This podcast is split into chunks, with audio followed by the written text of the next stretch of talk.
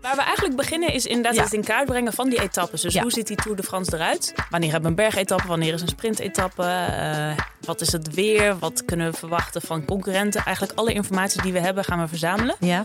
Ehm, en samen met een van de sponsoren, Visma, ehm, hebben we algoritmes ontwikkeld. Ja. Om eigenlijk al die data in te gooien. En uit die getallen komt een soort maaltijdplan. Hoi, leuk dat je luistert naar de podcast Voedingspraat. De podcast waarin ik, sportdiëtist Esther van Etten, in gesprek ga met andere experts uit de voedingswereld. Vandaag is mijn gast mijn collega sportdiëtist Karin Lambrechtse. En Karin is foodcoach-coördinator, performance chef en sportdiëtist bij de Jumbo-Visma ploeg. Welkom Karin. Dankjewel dat ik hier mag zijn. Nou, wij kennen elkaar al een tijdje eigenlijk. Ja, mijn vader heeft vroeger een wielerploeg gehad. Kijk, Ik ben met wielrennen opgegroeid en ik Ja. doe er helemaal niks meer mee. ik ben helemaal niet met wielrennen opgegroeid. Dus Nee, jij komt uit de danswereld, toch? Klopt, ja. vertel Ja. daar eens wat over. Ja, eh, als klein meisje eigenlijk opgegroeid met turnen. Ja. Zo is het een beetje begonnen. Ehm, maar op een gegeven moment dacht ik, toen zag ik op tv een optreden van Nederlands Danstheater. Nou, dat Ja. zegt jullie luisteraars misschien helemaal niks, maar het is een heel beroemd gezelschap in Nederland. En toen dacht ik, oh, dat is eigenlijk wat ik wil. Ik wil bewegen zonder dat ik punten moet scoren. Een verhaal vertellen met emotie. En dat ja, vond ik zo bijzonder dat ik eh, meer ben gaan dansen. Jazz, ballet moderne dans. En eigenlijk pas op mijn 16 met ballet, dus dat is heel laat. Dansacademie gedaan. Eh, en toen bij Interlands terechtgekomen. Dat heb ik elf jaar gedaan. Dus echt als professioneel danseres ehm, mijn geld verdienen. Ja. En de wereld rondtoeren. En jij dacht, ik ga daarna gewoon in het wielrennen. Ja, het is eigenlijk een soort gewichtsklassesport. En eh, ik, ja, voeding was altijd al een beleving voor mij. Opgegroeid in Friesland, op een boerderijtje. Of in ieder geval in een Ja. dorp met heel veel moestuin, grond. Dus ja, gezonde voeding, eh, goed voor jezelf zorgen. Dat was altijd wel mijn interesse. En toen kwam ik bij Interlands en toen was ik eigenlijk iets te breed. Want ik maak makkelijk spieren aan. En toen zeiden ze, nou, je doet het heel goed, maar eh, je moet eigenlijk wel wat afvallen. Dus toen dacht ik, oké, en nu? Er is Ja. geen begeleiding, geen adviezen, geen informatie, niks. Ehm, dus toen wilde ik dat wel graag op een gezonde manier doen. En zo is het balletje eigenlijk gaan rollen. Dat ik dacht, oké, als ik ooit stop, wil ik wel graag iets met voeding doen. En ja, en toen leerde ik pas eigenlijk echt over sportvoeding. Want binnen de opleiding voeding, die, die krijg je eigenlijk nauwelijks Niks, iets over nee. sportvoeding. Ehm, dat, ja, toen ik daar informatie over kreeg, dacht ik, ho, wacht. Dit, hoezo, als ik dit geweten had, had ik het zo anders gedaan. Ehm, dus eigenlijk toen begonnen met dansers te begeleiden. En gaan koken, ook ja, als hobby. Toen kwam, het is echt een heel eh ons kent ons verhaal, maar een vriendin van mij, haar partner, die werkte bij het Ja. baanwielrennen.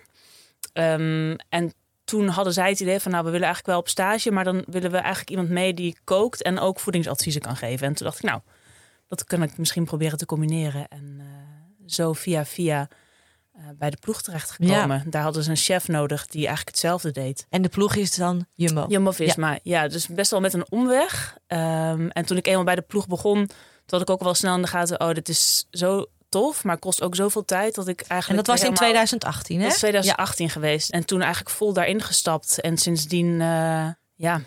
Meegezogen, Meegezogen. succes natuurlijk. Ja. Nou ja, kijk, weet je wat wel mooi is? Ehm, we werken beide met topsport. En jij, Mhm. jij maakt nu ja, de mooie kant van het verhaal mee, hè? Met allemaal successen. Want ik zag dat ze, ja, ze, hebben- wat hebben ze niet gewonnen dit jaar? ja, het is bizar. Bizar. Dus Mhm. je, je maakt echt ja, het mooiste van topsport mee. Ja. Eh, maar er zijn natuurlijk ook heel veel diepe dalen. En ja, de meeste halen die top natuurlijk niet. En die, dat zal je ook in het team eh, meemaken natuurlijk. Hè? We, we zien ook alleen maar eh, de successen. Maar daar zit ook heel vaak eh, Mhm. een heel ander traject nog eh, voor. Klopt, ja. Dus het lijkt mij leuk om vandaag met jou, want jij bent zo eh, verweven nu met die wielren, met het team. Mhm. en, eh, en ik zie de successen natuurlijk en ik zie ook wat je deelt op Instagram. Dat het me mooi eh, lijkt om vandaag zo'n kijkje te krijgen in de keuken van de wielrenners. Mhm. En nou ja, je, je nam ook allemaal spulletjes mee van Ja. jullie sponsor, de repen. Ik wilde eigenlijk iets zelfgemaakt meenemen, maar... Want dat is natuurlijk wat ik doe in de praktijk. Zelf bereiden van die basisvoeding. Dit zijn meer de standaard sportproducten die ze dan krijgen op de, op de fiets. Maar desondanks altijd wel interessant om er even in te duiken. Nou, je krijgt er veel vragen over. Dus ik Ja. denk eh, dat de, de mensen die deze podcast luisteren en die van wielrennen houden, of sowieso van duursporten, dat, Mhm. nou ja, dat het wel leuk is om daar ook eh, de Ja. repen even in mee te nemen. Ehm, mij lijkt het het gewoon het leukst om lekker door die voeding te gaan van de wielrenners. Want dat is natuurlijk de meest, dat is een hele grote uitdaging. Mhm. Zo'n Tour de France, hoe doen jullie dat? Hoe pak je dat aan? Ja, Eh, je, ja, dat maanden van tevoren ook gaan jullie zitten. Hè? Hoe ga je dat doen? ja. En hoe zien de etappes eruit? Ja. Dus nou ja, daar ben ik benieuwd naar. In, op, als je kijkt nog even op de website hè, van eh, Team Jumbo-Visma... dan zie je dat voeding ook een van de pijlers is. Hè? Van, het, van de succesfilosofie staat er eh, heel mooi Heel op. mooi beschreven. Ja. en de juiste voeding consumeren op het juiste moment... helpt de atleet om te presteren op de toppen van hun kunnen. Mhm. Als je dat nou zo hoort, hè, want het is ons werk... maar er zijn nog heel veel sporters en topsporters... die voeding niet zo belangrijk vinden. Klopt. Hoe heb je dat zelf ervaren in het begin bij die wielrenners? Ik denk toen ik kwam, waren ze heel erg bezig met supplementen. Dus voor mensen die de sportvoedingspyramide kennen, je hebt de basisvoeding, Ja. de sportvoeding en dan supplementen is eigenlijk het bovenste topje. Ja, daar waren- hele ruimtes vol met allerlei supplementen en eigenlijk wist niemand wat hij nou in de basis at. Dus toen ik kwam, toen waren ze daar al mee bezig. Maar je merkte wel dat bepaalde sporters ook al jaren dingen op een bepaalde manier deden Deden. en daar dus ook wel ja, waarde aan hechten. En, dat, ja, en als het goed ging, dan geloofden ze daar natuurlijk ook in. Eh, dus dat is wel een proces geweest van oké, hoe gaan we dit, hoe we het willen gaan doen, hoe gaan we dat inkleden, ontwikkelen, dat het eh, Want nu, Ja. als je nu als wielrenner bij jullie binnenkomt, of de, jong, de jonkies ook, die raken natuurlijk al gewend aan de Precies. methode waar je mee werkt. Dus die Ja. weerstand heb je natuurlijk nu veel niet meer. minder. In Ja. het begin had je die wel heel erg. Ja, ja, in het begin wel, zeker. En nu komen de nieuwe renners. Dit jaar hebben we ook weer een paar nieuwe renners erbij. Ook van andere ploegen die ervaren zijn, die ook veel ja, kennis en ervaring hebben. Maar die komen binnen bij een team waar renners al heel erg normaal hun telefoon pakken, naar het buffet lopen, een weegschaal gebruiken. En ja, dus die gaan automatisch in die groep mee. Ja, dat is al Dus dat gewoon is een routine. mooi. Ja, het is echt een routine geworden. Dat zei Tom Dumoulin in een podcast. Doordat ze op voeding zijn gaan letten, daardoor gaan ze ook gewoon harder. Ja. Dat is natuurlijk een heel mooi compliment voor, onze, voor ons werk. Mhm. Mooier kan natuurlijk niet. Nee. Zullen we eens gaan kijken naar bijvoorbeeld afgelopen jaar? Wanneer begint voor jullie, ook als, als sportdiëtist, als voedingscoaches, wanneer begint voor jullie de voorbereiding eh, van het jaar? Mhm. Eigenlijk is die begonnen gelijk na de Vuelta al. Ik geloof dat eh, we hadden de Vuelta gewonnen, de Ja. derde grote ronde die we wonnen. Ehm, wat je nauwelijks beseft. En eigenlijk een paar weken later zaten we al op kantoor met echt het hele team. Dus de ja, coaches, trainers, eh diëtisten, psychologen, alles bij elkaar. Om te kijken, oké, wat zouden we eventueel volgend jaar nog beter kunnen doen? Goed in de spiegel kijken en eh, zoeken naar de kleine details die, ja, beter worden kun je altijd. Dus daar zijn we eigenlijk wel direct weer mee begonnen. Dat klinkt een beetje gek misschien, maar ja, Nou nee, dat is gewoon hoe het is natuurlijk. Ja. Even genieten en eh, even genieten, zeker genieten, maar ook ja, vooruit blijven kijken. En eh, de concurrentie, ja, niet, die die staat ook niet stil, stil. nee. Nee. Dus die haalt ook eh, veel in. Je ziet dat allerlei ploegen bezig zijn met voeding ook. Maar wat ik wel bijzonder vond toen ik kwam, wat me heel erg is bijgebleven, is dat het echt binnen het team zo gedragen wordt. Ik denk dat dat ons werk ook heel veel makkelijker maakt. Voor die het is bij een team binnenkomt en je bent eigenlijk de enige die vecht voor het belang van een goede basisvoeding, dan krijg je het best lastig. Maar op het moment dat echt vanuit ja, management zeg maar wordt aangegeven, jongens, voeding is onderdeel van Ja. de performance. Dus iedereen is daar onderdeel van. De verzorgers, de buschauffeurs, de mechaniekers, eh, de coaches, de trainers. Dan heb je heel veel draagvlakken om ook zo'n programma te ontwikkelen en het te krijgen naar het niveau wat we nu hebben met vier sportdiëtisten, tien Ja. chefs. Dat is ongelooflijk. maar het is ook bijna niet te doen anders. Nee, Ik kan uit vanuit mijn eigen ervaring spreken dat je eigenlijk altijd het eilandje bent eh, ergens. klopt. En Ja. dan wil je iets veranderen. Nou, met alle goede bedoelingen die er zijn. Mhm. je, je hebt een team nodig. Ja. En gelukkig zie je ook dat er nu meer gebeurt. Maar toen ik Klopt. net begon, Ja. je kreeg alleen Mhm. maar weerstand. Mhm. Want voeding was eigenlijk helemaal, ja, supplementen. Ja, dat is precies. natuurlijk hip. Ja, Maar voeding wel is, interessanter, klinkt veel leuker. Ja, en is denk ik ook makkelijker. Ik Ja. denk dat het makkelijker is om, om te beginnen met een reepje. Dan na te denken over hoe krijg ik mijn koolhydraten binnen door middel van voeding. Ja, het vergt echt gedragsverandering Ja. van jezelf en van je omgeving. Dat is wel een andere koek. En als je nu kijkt, hè, want jullie, je zegt je voorbereiding is begonnen eigenlijk direct na de Vuelta. In welke, over welke periode spreek je dan? Oktober. Eh, wat is dan het eerste wat jullie gaan doen? Wat we toen hebben gedaan is teruggeblikt. Hoe zijn bepaalde processen verlopen? Waar hebben we steekjes laten vallen? Eh, wat zijn dingen die op zijn gevallen? Ehm, wat horen we al vanuit renners? Wat hebben we teruggehoord? Eigenlijk alle informatie verzamelen die bij allerlei coaches, trainers, diëtisten terecht is gekomen en dat bundelen. En volgens mij hebben ze over twee weken dan eigenlijk de laatste sessies daarvan om het wedstrijdprogramma weer compleet te maken. Dus Het is wel echt een heel proces inderdaad. Waar we, Nou, en waar ik dus nu heel erg benieuwd naar ben, hè, want dan hoor je al die verhalen over geen water mee naar boven nemen, want dat scheelt natuurlijk weer in je bidon. Ja, hè, dat scheelt allemaal allemaal weer. gewicht. Laten we de Tour de France nou nemen. Ja. Ik denk dat de Tour de France nog steeds de meest aansprekende Mhm. ronde is. Nou, die hebben jullie dan ook gewonnen. Je verschillende etappes, je hebt verschillende renners. Mhm. Want hoeveel renners gaan er mee? Er gaan acht renners mee naar een grote ronde. Nou, die renners hebben allemaal een ander gewicht. Eh, die zijn allemaal voor een andere doelstelling meegenomen. Mhm. Hoe gaat dat, Karin? Hoe gaat dat met al die Hoe grammen? werkt dat nou? Ja, Met die eh, weegschalen en met... klopt. met, met- Nou ja, waar we eigenlijk beginnen is inderdaad Ja. het in kaart brengen van die etappes. Dus Ja. hoe ziet die Tour de France eruit? Ehm, wanneer hebben we een bergetappe? Wanneer is een sprintetappe? Eh wat is het weer? Wat kunnen we verwachten van concurrenten? Eigenlijk alle informatie die we hebben gaan we verzamelen. Ehm, en samen met een van de sponsoren, Visma, ehm, hebben we algoritmes ontwikkeld. Ja. Om eigenlijk al die data in te gooien. Samen met bijvoorbeeld ook persoonskenmerken van een renner. De leeftijd, lengte, gewicht noemde je al even. Eh, eigenlijk zoals je in de praktijk met een sporter ook gaat zitten. Oké, wat is iemands basisbehoefte aan Ja. energie? En daarbij komen allerlei factoren. Dus de training, in dit geval de etappe. Ehm, maar ook de rol van de renner nemen we mee. Het weer, zoals gezegd. Is het een bergetappe? Ja, eigenlijk al die data en daar rollen getallen uit. En uit die getallen ja, komt een soort maaltijdplan. En daar gaan wij maaltijden op bouwen. Oké, dus die, dat plan dat komt eigenlijk al uit de computer. Klopt. Ja, toen ik kwam in 2018 was dat nog niet. Toen, toen was Nancy eh, van den Burger, mijn Ja. collega sportdiëtist, die had eigenlijk voor vijf kopmannen hele grote Excel-bestanden Ja. om dat allemaal handmatig uit te rekenen. Was niet te doen. En Jumbo wilde toen een app ontwikkelen. En toen hebben we krachten gebundeld en eh, de Foodcoach-app ontwikkeld.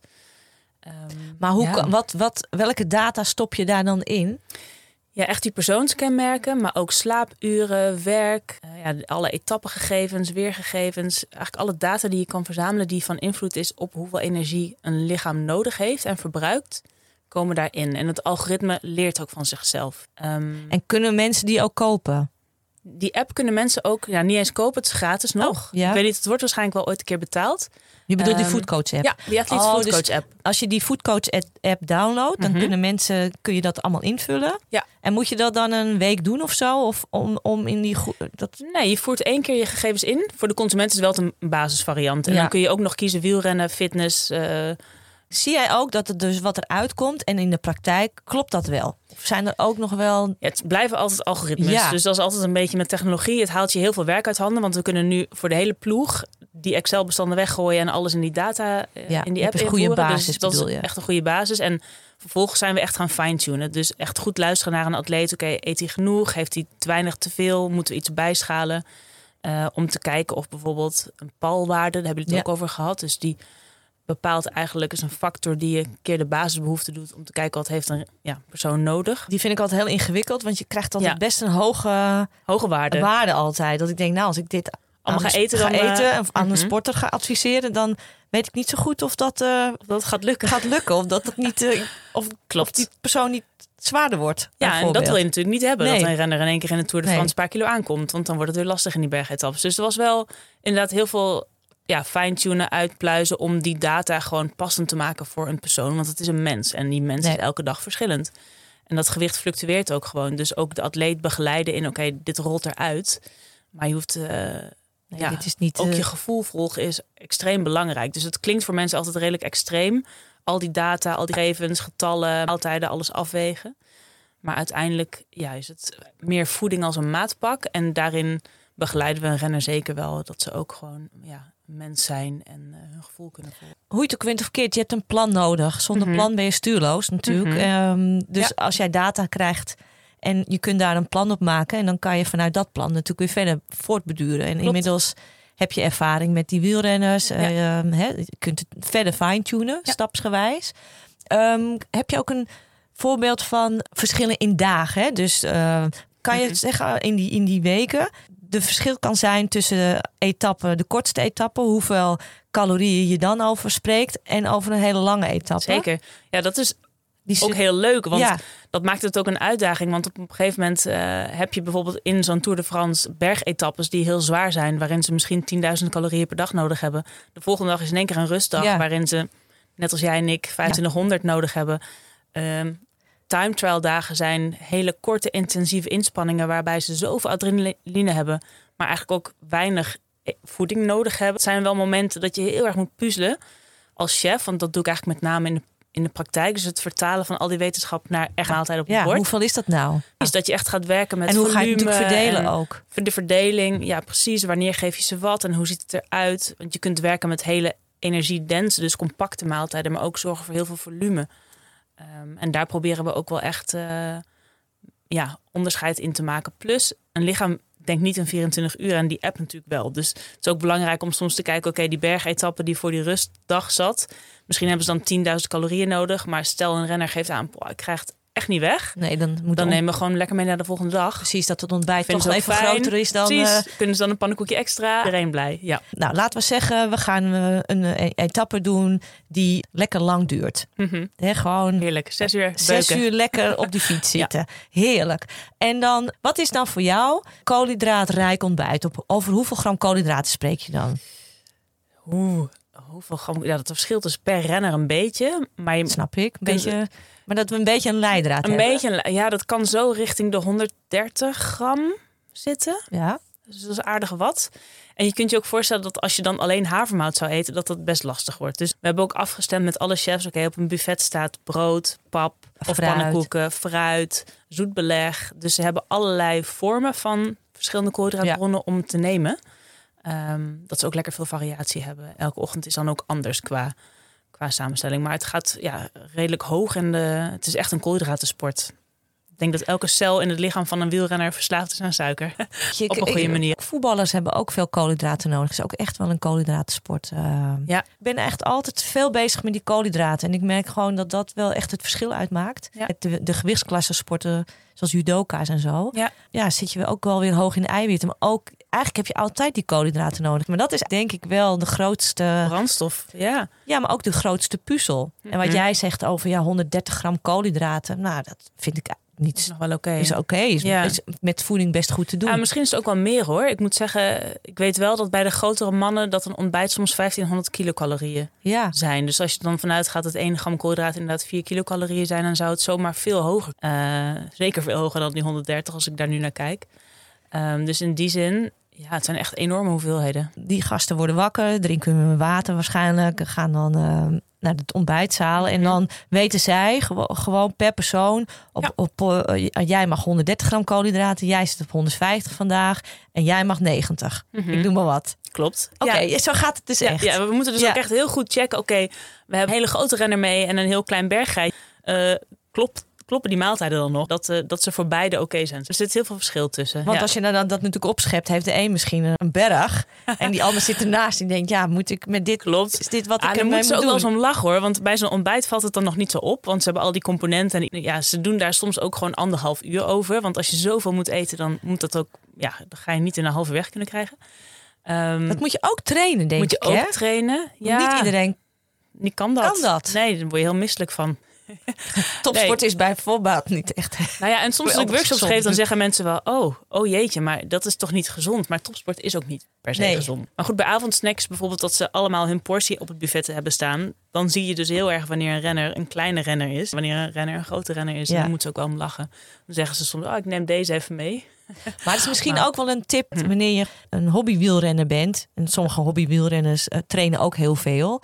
En eh, je ziet met al- eigenlijk al die sporten dat eh, wat de een zegt, neemt de ander weer over. Of hè, dat, zo gaat dat. En als er iets in de krant staat vanuit jullie of er wordt iets gezegd, nou dan neemt dat altijd wel weer eh, over in het Mhm. amateurpeloton, zeg maar. Ja. Maar dat ook, dat je wel echt gewoon goed kijkt naar wat voor jou past natuurlijk. Hè? Want jij zegt ook, eh, je, je, hebt natuurlijk verschillende gewichten. eh, je bent een verschillende type renner. Ja, verschillende nationaliteiten. Neem het niet allemaal eh, kwakkeloos over, maar ga het ook Nee. eerst even op jezelf proberen. Hè, vooral over die hoeveelheid koolhydraten natuurlijk. Ja. Want is het ook zo? Hè, dus dan begin je bij het ontbijt. Nou, dan heb je daar natuurlijk al je verschillen. Maar dan gaan die gasten op de fiets zitten. Je gaat niet Mhm. even lunchen. Nee. Dus ehm, hoe gaat dat dan? Met, ga, ga je dan uit van die 90 gram koolhydraten? Of ga je al nog hoger zitten? Of, Hangt van de etappe af. Gemiddeld is 90, dat is eigenlijk standaard. ja. Ehm, maar wordt het zwaarder, dan gaan ze wel richting de 110. En, dat, dat- lukt ook bij iedereen. Dat lukt eh, vaker bij iedereen. Het hangt natuurlijk een beetje ook van het koersverloop af. Ja. Soms is het zo hectisch, ja, dan moet je grissen naar zakken met eten. En dan wordt het soms lastig. Maar ja, ze zijn zo getraind en ze weten ook het belang ervan. Ja. Eh, dat ze dat echt Dus als we uitgaan van die 100, en geldt dat ook voor de, voor de dames? Zitten wij, eh, zitten Dames wij dames lager? toch? ietsje lager nog. Puur omdat ze ook nog niet zo getraind zijn, denk ik. En volgens mij zijn wij ook e- iets efficiënter. met koolhydraten. Ja, Dus wij kunnen iets, iets lager zitten. nou ja, ik denk je 110. Ja, dat is echt wel. Ja, Zullen we eens even meenemen? Wat, want jij hebt hier nou die repen voor Ja. je. Als je nou echt zes uur lang achter elkaar 110 gram koolhydraten per uur. mhm. Hè, 660 gram koolhydraten hebben we dan Ja. over. Nou, dat is echt veel. dat is gewoon een maaltijd per uur op de fiets. Werken van puur koolhydraten. Succes. En dat doe je dan in een etappe met een, Ja. met een bergen, denk ik. En eh, zes uur lang eh, flink eh, de beuken ingooien. Mhm. Wat moet je dan, hoe doen jullie dat dan? Want je hebt hier die reep en je zegt ik heb Ja. nu een nieuwe reep. Ze, ze- dit merk gaat ook met jullie nadenken, mee nadenken. Klopt. Amax denkt heel goed mee. Ze hebben eigenlijk de normale eh, lijn met 30 gram koolhydraten per product. Dus dat is voor die renners ook heel makkelijk Tellen. tellen. Em, in een bidon zit 30 gram koolhydraten. In zo'n reepje zit 30 gram. Ze hebben nog rijstcakes, daar zit 15 gram in. Ze hebben puddingbroodjes. Ze hebben rijstevlaatjes en allerlei andere lekkernij. Dus echt niet alleen maar repen. Eh, maar alles wel 13, 30 of 15 gram per stuk. Want anders zit je te, te rekenen op die, Ja. fiets. Terwijl je moet Althans- opletten op wat er allemaal gebeurt om je heen. Ja, dat is onhandig. Dus we hebben het wel zo ingericht om het makkelijker te maken. En als ze dan 110 in moeten nemen, dan hebben we ook producten met 40 gram koolhydraten erin zitten. En dat is eigenlijk altijd kouwen. Het is ook gelletjes. Dus dan is het puur openmaken en dan kan je het makkelijker wegslaan. Gelletjes zijn echt wel fijn wat dat betreft. En hoe zit het met het vocht? Vocht hebben ze isotone sportdrank. Ook 30 Ook gram in één bidon. merk? Ook van Amac. en dat kunnen ze ook kiezen. En soms hebben we ook 40 gram bidonnen. Dus dat wordt dan van tevoren ook met ze afgestemd. En water tussendoor is altijd verkrijgbaar. Dus eigenlijk is dat koolhydraten op de fiets zelf niet zo'n, ja, dat is niet zo'n uitdaging. In die zin wel een uitdaging van de hoeveelheid halen. Precies. Maar ja, het is een reep, het is een gel of het is een Mhm. sportdrank of een puddingbroodje of Iets anders lekkers. iets. Ja, je moet dan die 110 gram komen. Klopt. Dat doe je op deze manier. Ja. Succes. Ja. Dat is het eigenlijk. Dat is het. En ze worden vanuit de auto ook gecoacht. Dus ze worden het wordt aangegeven wanneer de mensen staan eh, met producten langs de weg. Eh, ze hebben een feed zone. Daar wordt echt eh, de musette, dus een tasje met allerlei eten aangereikt. Ehm, en ze hebben ook volgens mij op een Garmin... kunnen ze een melding instellen van nu eten, nu drinken. Ehm, dus het wordt wel echt... eh, ja, daar wordt goed op gelet. Want anders loop je toch echt achter de feiten aan als je het niet haalt. Dus dat zou zonde Ja. zijn. Hm. Er is natuurlijk echt veel over te doen geweest de afgelopen jaren. Het succes. Het succes trekt natuurlijk altijd weer verhalen aan. Hè. Hoe kan het zo zijn? Het is natuurlijk niet eh, gisteren begonnen, dat succes. dat is, nou Hoe ja, komt dat? hoe En, komt dat? Ja, Dat mensen is- denken dan ook, oh, is het mechanisch, eh, doping of natuurlijk al dat soort eh, verhalen. Maar ik denk dat het echt de basisvoeding in en dat mensen zich daar echt nog in vergissen hoe belangrijk die is. Ja, precies. Eh, want wij zitten, ik zat ernaar te kijken. Ik denk, ja, dit is eigenlijk voor ons heel vanzelfsprekend dat Mhm. je eigenlijk op deze manier met voeding bezig eh, gaat zijn. Ja, Alleen ik merk ook wel aan mensen, als je dan hebt over grammen per kilogram lichaamsgewicht, dat mensen denken, jezus, wat een gedoe. Ja. Maar als jij iets wil bereiken, op welk niveau dan ook, dan Mhm. vergeet die voeding gewoon niet. Want Nee. daarmee ga je denk ik ook echt het verschil maken. ja, ik denk het ook. En wat ook wel opvalt, tenminste misschien ook nog een tip voor de fanatieke amateurwielrenner, is dat eigenlijk moet je al van tevoren goed eten. Dus ga niet achteraf of halverwege je rit pas beginnen met 60 gram per uur, ik noem Nee. maar wat. Eh, maar probeer echt van tevoren en al in het eerste uur te beginnen met eten. Daar heb je echt profijt van. En als je dan van de fiets afstapt, ik denk dat het ook echt het verschil is met als renners naar onze ploeg komen, dat ze eigenlijk meer moeten eten, dan met name vooraf en in Ja. de eerste paar uur. Je schiet jou iets te winnen. Ja, nou, omdat je zegt dan van tevoren. Maar begin je eigenlijk ook al in de avond van tevoren? Zeker. Bijvoorbeeld met een uh, carboloader. Of doe je dan... Klopt. Ja. De dag voor de koers is altijd eh carboload. Dat doen we nog wel. Dat is redelijk klassiek. Maar werkt echt wel goed om die ja, glycogeen in je spiervoorraad, zeg maar de energie, daar goed eh, af te toppen. Dat is wel belangrijk. En ja, op die manier, dat voelt ook gek. Want meestal als je echt gesport hebt, ben je daarna moe. Maar wat je eigenlijk wil, is dat ze van de fiets afstappen en denken, nou, voel me eigenlijk nog wel fris. En dat zie je ook toen we dit begonnen te doen. Dat ze echt in een Tour de France gewoon nog kleur op de wangen hadden. Heldere ogen, geen gekke gewichtsschommelingen. Dat we dachten, oh, volgens mij hebben we echt hier wel een soort... kunnen we een goede basis neerleggen. En dat ze ja, trek houden. Want op een gegeven moment, na twee weken koersen, weet je niet meer: heb ik honger, heb ik trek, Ja. Eh, moet ik meer eten, minder eten? En dan ga je spanning bij natuurlijk. Ja, zeker. Heel veel stress. Eh, Dus en- veel stress. en want dat- dat, zien wij natuurlijk niet, maar dat gebeurt natuurlijk gebeurt wel zeker. veel. Ja, en voeding is ook zo'n moment dat juist ontspanning is. En nu kunnen ze ook echt onze richtlijn volgen en gewoon lekker ontspannen, lekker eten. Hebben ze meer nodig, pakken ze ietsje meer. Daar komen ze echt geen kilo's vandaan. Ehm, maar dat, ja, het, het geeft heel veel rust bij ze. Dus Want ik vergeet de mensen ook altijd. Het is wel mooi dat je dat dan zegt ook, die rust. Want als wij natuurlijk het nadenkwerk hebben gedaan, hoef jij alleen maar als sporter te volgen. Ja. Dan kun je als sporter ook gewoon focussen op de dingen waar jij goed in bent. Precies. En dat Hard is trappen. hard trappen, de koers in de gaten houden, je Ja. tegenstander in de gaten te houden, ehm, eh, jezelf in de gaten houden. En Ja. dan hoef je dat niet. Je hoeft niet net na te denken: heb ik nou genoeg gegeten? Of Nee. moet ik nog 30 gram? Of wow. Net als die mechanieker zorgt dat die fiets op orde is. Hoef je ook niet te denken, oeh, is die ketting wel goed eh, gesmeerd? Of... Maar goed, die karbaloden, dat is dan. Ik vind, ja. het blijft natuurlijk leuk, hè? Want Mhm. ehm, dat je die dan toch gewoon lekker ouderwets nog doet, zeg Maar maar. is ook een leuke uitdaging voor de chefs. Want ja, maak maar eens maaltijden met alleen maar koolhydraten. Dat wordt heel gezellig. Nee. Dus het is ook wel een leuke discussie altijd tussen de chefs en de, en de diëtist. Van oké, leuk die wetenschap, maar op het bord moet het nog wel. En daar worden we ook heel creatief in hoor. Dat is weer Maar een doe je die karbaloden met poeder of doe je dat dus met een, met een gerecht? Echt Gewoon, eh, gerechten. ja, fruitkrumbels 's avonds Ja. zijn ze heel erg fan van. appelfly. Zoiets. Werkt het altijd Werkt goed, helemaal toch? goed. Ja. Mhm. Nou, maar omdat wij natuurlijk ook best wel vaak krijgen nou, een broodje jam, weet je wel. Dat is toch, dat is toch eh, heel Mhm. ongezond. Mhm. Maar wij groeien op met dat soort eh, voeding Precies. natuurlijk. Ja. En, ehm, Ja, om even terug te grijpen naar dansers bijvoorbeeld. Die denken, oh ja, ik moet gezond eten. Dus dan gaan ze lunchen met een salade. Terwijl op zo'n moment zeg ik ook liever een witte Ja. boterham met jam. Dan zeggen ze ook, het is toch niet gezond. Nee, maar soms moet je kiezen voor efficiënte voeding. Waar je lichaam echt baat bij heeft als je inspanning moet leveren. Dan die salade, die kun je ook eten, maar niet op dat moment. Dus timing is echt wel eh, essentieel. ja, wat is gezonde voeding? Hè? Ja, dit- überhaupt. Ja, ik vermijd het woord ook. hè, want dat is Voedzame voeding of zo. Maar ja, Nou ja, het is natuurlijk elke voeding heeft natuurlijk een bepaalde doelstelling. En met Mhm. wielrennen is het, er moet energie in. Want als je die energie er niet in gooit, dan ja. houdt het op. houdt het op. Dan ga je het zeker niet redden. Nee. Ehm, dat gaan we niet redden met sla en Ja, we hebben eh, één appel- wielrenner gehad. Die had een appeldieet ooit een keer gevolgd. Oh. Misschien dat luisteraars ook al weten wie ik dan bedoel.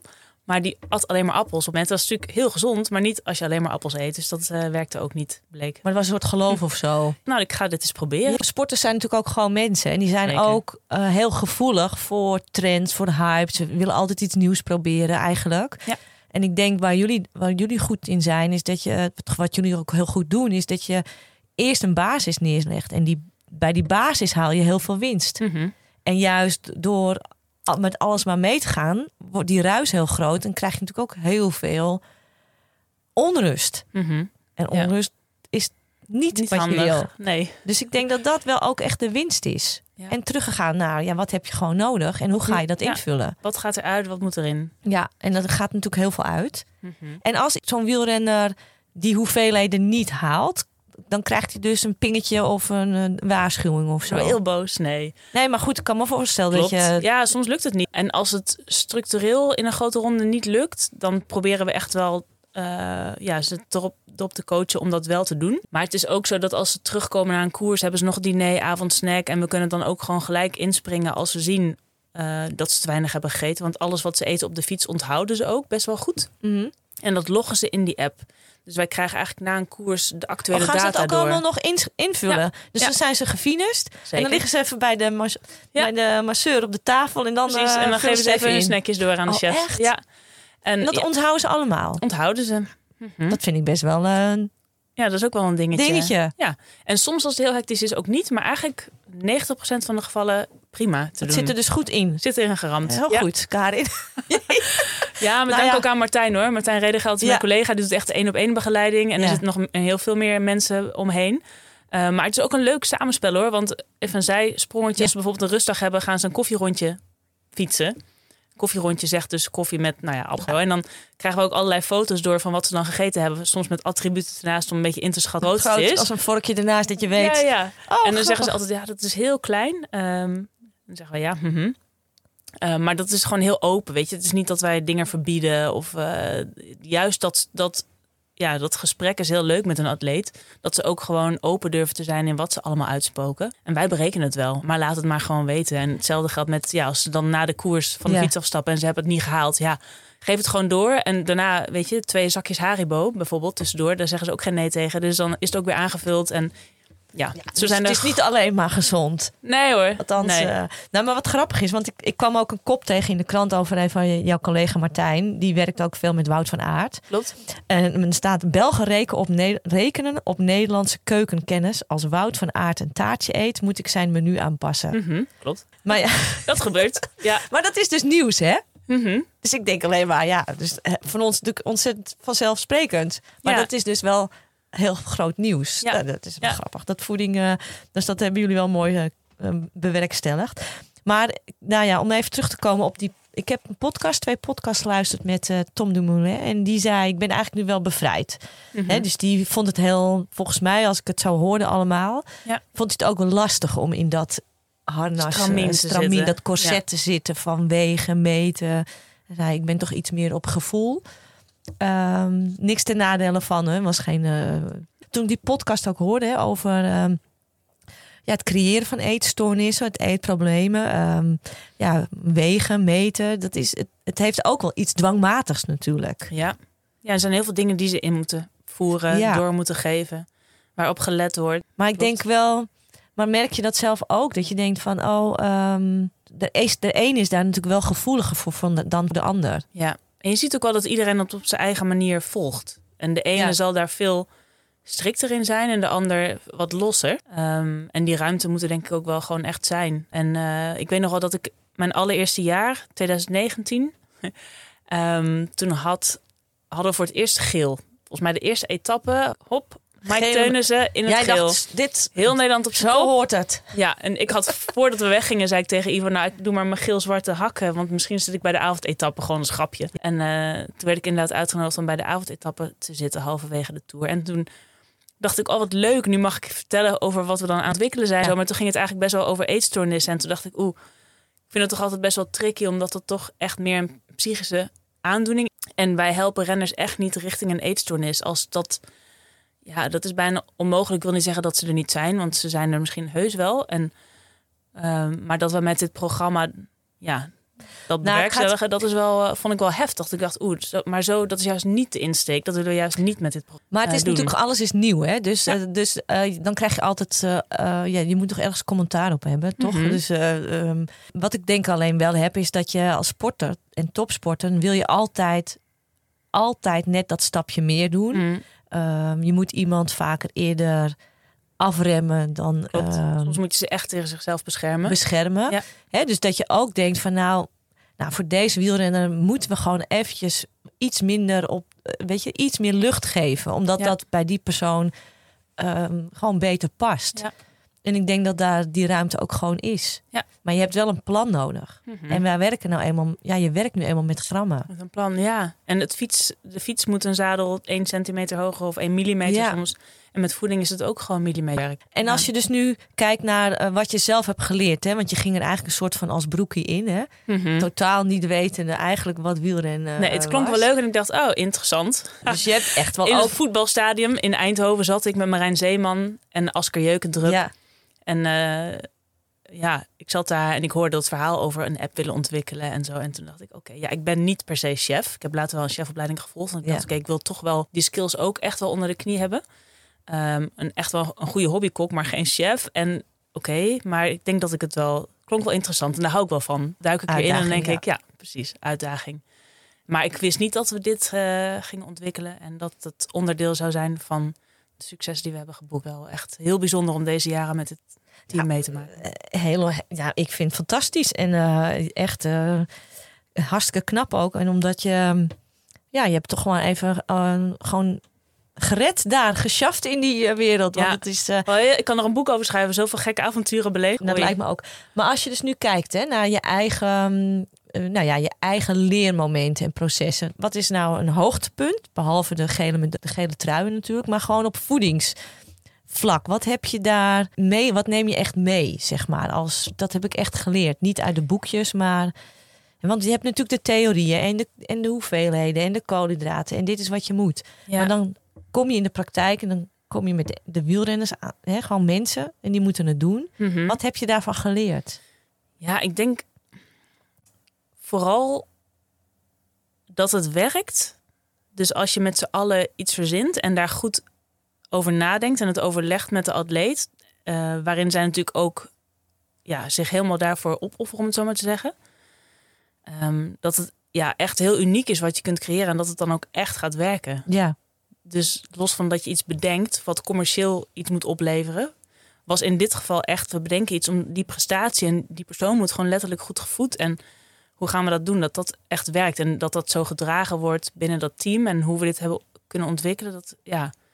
Dat zou Zo echt wel echt, meer eh, moeten overal, denk ik. ja, en, en Zo moeilijk is het, zou het niet zijn. Nee, en dit gaat dan eh, voor een wielrenner. Maar als je kijkt naar bijvoorbeeld Nederland, het overgewicht. Of hè, als je met z'n allen echt iets wil, dan, dan is er zoveel mogelijk. En ik weet nog wel dat ik afstudeerde en dat ik dacht, oh, wat een gek beroep eigenlijk.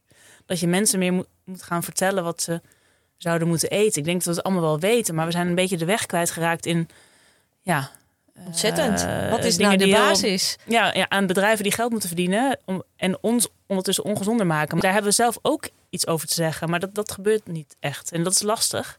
Ja, wat Nee, maar goed, je doet het samen. En dat is dus wat je, dat is wat je, dat is denk ik ook wat mij zo, wat ik ook zo mooi vind, is dat je, dat ik dat ook zie, dat, dat, dat jullie dat ook, ook uitstralen naar buiten toe, dat je dit eh, samen doet. Ja. Maar dat is gewoon niet vanzelfsprekend. Nee, Althans, dat heb ik. Hmm, nee, dat, Dat is mijn ervaring. Klopt. Ik heb echt ook hele. Dus ik hoop ook dat jij je dieptepunt kan ehm, vertellen. Maar ik, ja, ik vind het een topsportwereld. Het lijkt heel mooi, maar het is een rete zware wereld. Ja, En als je niet gedragen wordt, hè, de, door je ploeggenoten mee Mhm. wordt genomen, dat je in vertrouwen met elkaar werkt, Ja. ja, dan is het een, eh een in het begin was het zeker. En ook heel wel spannend. Ik bedoel, ondanks dat het idee voeding er was en dat het gedragen werd, moest het nog wel ontwikkeld worden. Dus ik heb echt wel uren met renners aan tafel gezeten Ja. om de achterkant van die app uit te leggen. Want er zitten echt slimme jongens tussen. ehm, die gewoon wilden weten, ja, oké, maar hoe zit dat dan? Werkt dat dan? Snap ik. Dus dat is zeker niet zo zelfsprekend. Maar als je dus nu, en wat is nou een dieptepunt?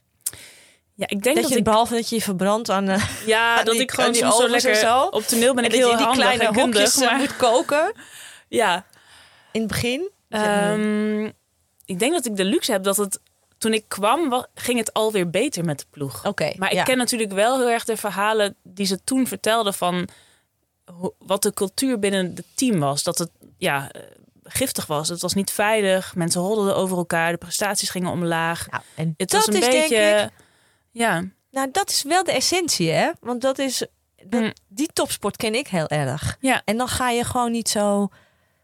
Ja, dan werk je gewoon niet prettig. En dan Nee. durf je ook geen fouten te maken. ja, En als je, Nee. want je doet het niet allemaal in één klap goed. Je Nee. moet het met elkaar doen. En als je va- van die fouten leert en, precies. en je voelt dat je die fouten mag maken en, en Ja, dat er ruimte is voor menselijkheid. Ja, Maar dat is ook voor de wielrenners natuurlijk zo. Mhm. Voor, voor iedereen om je heen. En Ja. als een wielrenner dat voelt, ja, dan Ja. word je uiteindelijk ook beter. Ja, ik denk, ja, zeker. En dat vond ik ook zo mooi toen Sepp de Vuelta won. Dat is natuurlijk een knecht, maar tegelijkertijd een ontzettend waanzinnige goede wiel- wielrenner. Maar ook zo'n tof persoon en zijn moeder was er. En dan merk je gewoon hoe die mannen met elkaar omgaan. Dat ze, het is echt niet vanzelfsprekend dat ze hem zomaar een, een grote ronde laten winnen.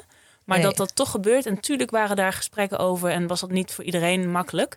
Maar ze deden het wel op Ja. die manier. Ze hebben wel echt even hun eigen winnaarsmoment Ja. eh, aan de kant gezet om hem dan toch eh, optimaal te ondersteunen. En dat zegt denk ik wel echt over de, iets over het hele team. Dat het Ja. samen winnen is niet voor niets de slogan, maar zo voelt het ook echt wel. En natuurlijk heb je af en toe uitdagingen. En, eh, maar over het algemeen is het een hele bijzondere... Super mooi. team. er luisteren denk ik hopelijk ook nog wel wat duursporters naar deze podcast. Wat zou je ze voor tips mee willen geven? Ja, zei het al, hè, we beginnen vanuit de basisvoeding. Dan komt de sportvoeding, supplementen. Dus begin Mhm. ook niet eerst met supplementen, maar echt met die basisvoeding. Maar als je dan naar die basisvoeding kijkt. Vijf tips voor de, de duursporter. Tip 1. Vijf tips. Oh jee. Ja, ik gebruik zelf eigenlijk altijd een soort van vijf pijlers. Dus Nou, hey, de eerste is dit hebben we niet Ehm, verzonnen. Dit hebben we nee, niet niet, nee, dat hebben we helemaal niet. Dus lekker voor het blok gegooid. Ja. Maar kennis en kunde is de eerste daarvan. En ik denk als je meer leert over voeding, ook wat voor jou werkt en wat voor jou niet werkt. ehm, en gewoon trial and error, dingen proberen. Ook hele dingen proberen die misschien totaal niet kloppen, maar je moet het Niet toch op een even wedstrijddag, voelen. maar Precies, niet, zeker niet op een ja, trainingsdag. Dus kennis en kunde is wel Ja. één. Ehm, dan kwaliteit. Dus waar kies je voor? Welke producten kies je en waarom? Dus het kan zijn dat je kiest voor een gelletje omdat die kwaliteit op dat moment nodig is. Of je kiest voor biologische voeding Mhm. eh, bij je avondmaaltijd, veel groenten, veel vezels, omdat dat de kwaliteit is die je lichaam nodig heeft. Ehm, de derde is kwantiteit, dus hoeveel heb je dan nodig? Dus door ook te leren, oké, ik ga een uur fietsen, dan heb ik eigenlijk misschien niet zoveel nodig, behalve gewoon met water. Maar ga ik vijf uur weg, dan heb ik meer nodig. Eh, de vierde is eh, timing. Mhm. Dus wanneer ga ik fietsen? Wanneer moet ik dan ontbijten? Eh, is dat drie uur van tevoren? Of heb ik maar een uurtje de tijd? Ga ik s'avonds sporten? Wanneer plan ik dan mijn diner? En als logisch gevolg daarvan denk ik eigenlijk vijf. Dus plan. Want je hebt een plan nodig. plan, dus ja. denk na. Eh, kies een moment in de week van... Oké, wat ga ik doen? Wanneer ga ik wat doen? Wat zijn misschien de struikelblokken? Of wanneer heb ik een feestje waar je ook gewoon lekker van wil genieten? Ehm, dat je echt kunt toewerken, net zoals wij met de mannen ook doen naar een bepaald doel bijvoorbeeld. Maar dat je echt ja, eh, Ja. dingen plant en, en voorbereidt. Ja, en als je wil afvallen, dat je niet bijvoorbeeld als een doelstelling, ik moet nog een paar kilo afvallen, dat je dat niet Nee. twee maanden van tevoren gaat doen. Nee, precies. Want- En ook niet tijdens training. Want soms denken mensen dan, oh, dan ga ik heel lang trainen, maar niks eten. Of wielrenners ook wel eh, hebben geprobeerd. Maar dat zou ik eigenlijk nooit doen. Dus wat ik je al aangaf, eerst echt goed ontbijten. Als je ontbijt voor je, voor je training en goed eten tijdens je Ja. training. En dan misschien s'avonds iets minder. Maar wat je vaak ziet, en ook bij amateursporters, tenminste vroeger in mijn praktijk, zag ik wel dat ze dan heel, zo weinig aten Ja. dat ze later toch gingen compenseren. En ja, dat is zonde. Dus dan heb je eigenlijk geen trainingseffect en ook niet het effect wat je wil met je gewicht. Dus er zijn hele mooie manieren om ja, wel gewicht te kunnen verliezen zonder dat je daar mentaal last van hebt. Heel mooi, die, die nemen we mee. En als allerlaatste, want dat vind ik dan ook wel weer mooi, meer voor mezelf. Wat gaat, gaan we nog iets nieuws krijgen? Weet je- Elke keer denk ik ook, oh ja, Ja. ik vraag het ook wel eens aan mijn team van Ja. denk nou, waar zouden voed, ja, ons Deadlied Foodcoach team, waar zouden we over vijf jaar moeten staan? Gaan Ja. we voedsel printen? Gaan we DNA werken? Gaan Tot we, hoever, waar, waar zit waar houdt nog, het op? nou, waar zit nog, ja, waar zit nog een soort van ruimte? Wat gaan we nog doen? Gewoon normaal doen. nee, ja, geen idee. Geen idee. Maar ik hoop wel dat het bij die basis gewoon... Ja, daar zit zoveel in. Jullie Ehm, doen ook toch niks met vitamine infusen en zo. Hè? En, Nee. eh, even, nou ja, dat zie je natuurlijk ook veel. Hè? Ik heb ook een podcast over magnesium gemaakt. Mhm. Hoeveel supplementen er niet door ook de amateursporters worden genomen die Ja. totaal niet nodig zijn. Investeer in, die, in de Mhm. goede basisvoeding. Dat is denk Eigenlijk ik. dat. Ja, en consistentie ook daarin. Dus niet denken, oh, ik doe het even twee weken en dan heb ik het gefixt. Maar ja, het moet echt onderdeel worden van je leefstijl, Ja. denk ik. Dat geldt ook voor die topsporter natuurlijk. Als laatste, jij kan natuurlijk goed koken. Ik weet dat je, we hebben wel eens een keer een artikel gemaakt voor het eh, Le Champion magazine. Mhm. En toen had je een eh, recept. Heb jij nog een lekker recept wat je graag met de luisteraar wil delen? Oh, dat zijn er zoveel. een lekker recept dat Ja. ik met de luisteraar wil delen. Ehm, Anders zetten we hem even in de, sn- in de show notes. In de show hem, notes. eh, nou, misschien wel een hele. eh, als ik dan echt over duursporters heb, Ja. hebben we een hele lekkere hamburger. Waarin stiekem, wat dat doen wij. Het ziet eruit als een hamburger, maar het zit eigenlijk allemaal koolhydraten in verwerkt. Dus een hele lekkere koolhydraatrijke hamburger. Nou, zou je die dan met Die ons willen delen? delen. Want dan gaan wij die op de show notes zetten. Zodat we. Nou, en als je hem dan maakt, naar aanleiding van deze podcast. Nou, misschien kun je er een fotootje van maken en onze namen erbij zetten. Ja. En Karin, waar ben jij te volgen? Waar kunnen mensen jou vinden? Ze kunnen mij vinden op Instagram. Ik ben niet altijd even actief. Als ik in koers niet ben, vind ik dat heel leuk om dingen te delen. Ja. Maar op Instagram, ja, LinkedIn, maar vooral Instagram. Ja, het is leuk. En waar vinden ze je dan op? Wat is jouw. Instagram-naam? Karen Lambrechtse. Onwijs bedankt voor, jou, eh, voor jouw input. Want ik vind gedaan. gewoon eh, dat eh, de sportdiëtist... Nou, heeft wel af en toe wel even meer aandacht nodig. En jullie hebben het zo goed gedaan. Dus echt alle respect voor, Dankjewel. voor wat jullie doen. En voeding is echt ook, ook op, door jullie op de kaart gezet. Vooral in wielrenland. Ja, ik hoop dat dat, dat dat een inspiratie zal zijn voor veel meer clubs in, in allerlei... eh, Hoop het. het Ja. heeft natuurlijk op allerlei vlakken. Het heeft ook met financiën te maken, maar dat Zeker. is, ehm, ja, ja, dat is natuurlijk altijd wel weer een andere eh, ding natuurlijk. Ja. Maar goed, eh dankjewel dat je er hier, hier was. Dankjewel voor het luisteren. Heb je een vraag? Mail naar voedingspraat.estefanette.nl Leuk als je reageert. Je kunt mij volgen via Estefanette op Instagram. En vergeet je niet te abonneren op deze podcast.